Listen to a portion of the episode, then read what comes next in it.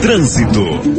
A via que contorna o Parque da Cidade continua bloqueada, mas tem informação importante para você que precisa passar pelo trecho. É seguir pela EPIG ou pegar a W5 Sul, a via que passa por trás do parque. Uma dica importante para você, motorista. Ficar em casa é a melhor forma de proteção. Ainda assim, se precisar da Leroy Merlin, estaremos disponíveis em nossos canais online. Leroy Merlin, a casa da sua casa. Fabiano Frade, Nova Brasil FM.